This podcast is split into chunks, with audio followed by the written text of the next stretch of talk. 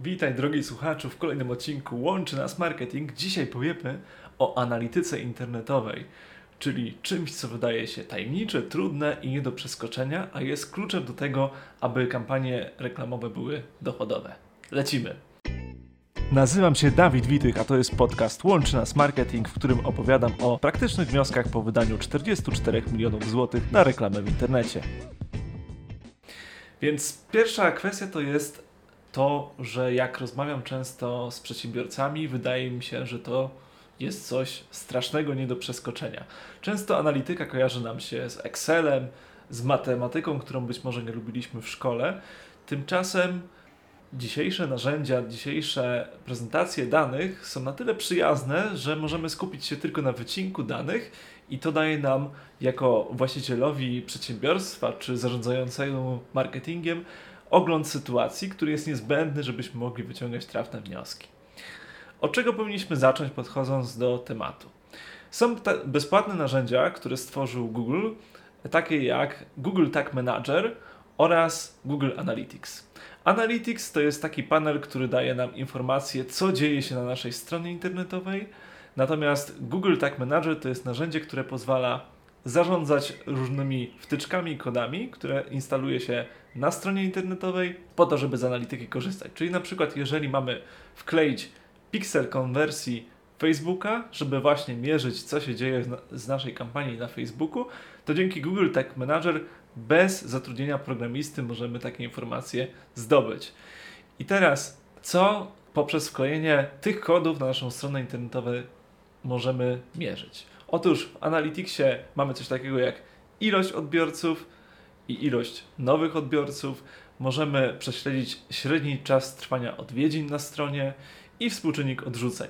Te informacje dają nam taki ogląd, czy strona internetowa, czy konkretna podstrona, na którą wchodzą nasi potencjalni klienci, jest w odpowiedni sposób skonstruowana.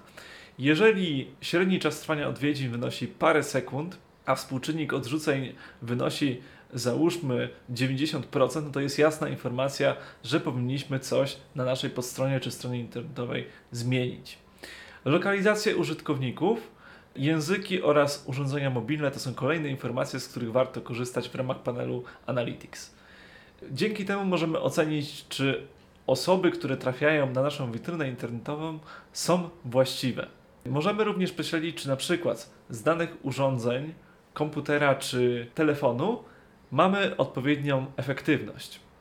Źródła pozyskania ruchu to jest bardzo ważna zakładka, która pozwala określić, z jakich konkretnie kanałów mamy pozyskanych klientów, którzy wchodzą na naszą stronę internetową. Czyli możemy sprawdzić, jakie efekty daje pozycjonowanie organiczne, jak wygląda zwrot z reklamy w Google, na Facebooku, ile mamy odwiedzin z naszego organicznego Facebooka, TikToka, Instagramu, LinkedIna innych źródeł social media oraz wszelkich odsyłaczy, czyli linków, gdzie zamieszczona jest nasza strona internetowa i pokazuje nam to dokładnie, ile ludzi wchodzi na tą witrynę. Oczywiście, żeby zmierzyć efekt, to już wspomniałem w wcześniejszych odcinkach, niezbędna jest konwersja, czyli ustawienie tego naszego głównego efektu biznesowego. Tutaj w przypadku sklepu internetowego jeżeli ktoś dokona zakupu, to na stronie potwierdzenia transakcji umieszczamy kod konwersji. Jeżeli mamy firmę usługową czy produkcyjną i chcemy mierzyć ilość zapytań, to tam wklejamy na stronie podziękowania za zapytanie również taki kod konwersji i pozwala nam to mierzyć, jakie efekty osiągamy, właśnie biorąc pod uwagę te wszystkie rzeczy, które możemy sobie sprawdzić w Analyticsie.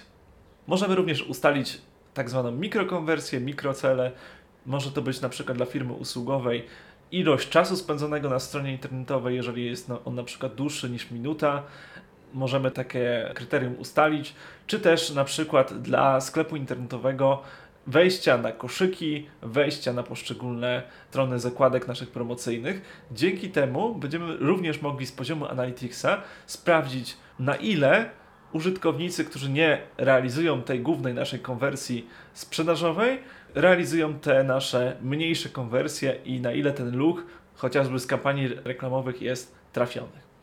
No i teraz mamy dużo informacji śledzimy sobie analitykę i jak wyciągnąć tutaj sensowne wnioski, żeby to miało jakieś przełożenie na podejmowanie decyzji biznesowych. Otóż przede wszystkim powinniśmy brać pod uwagę dłuższy odcinek czasowy, czyli kwartał, półrocze, rok.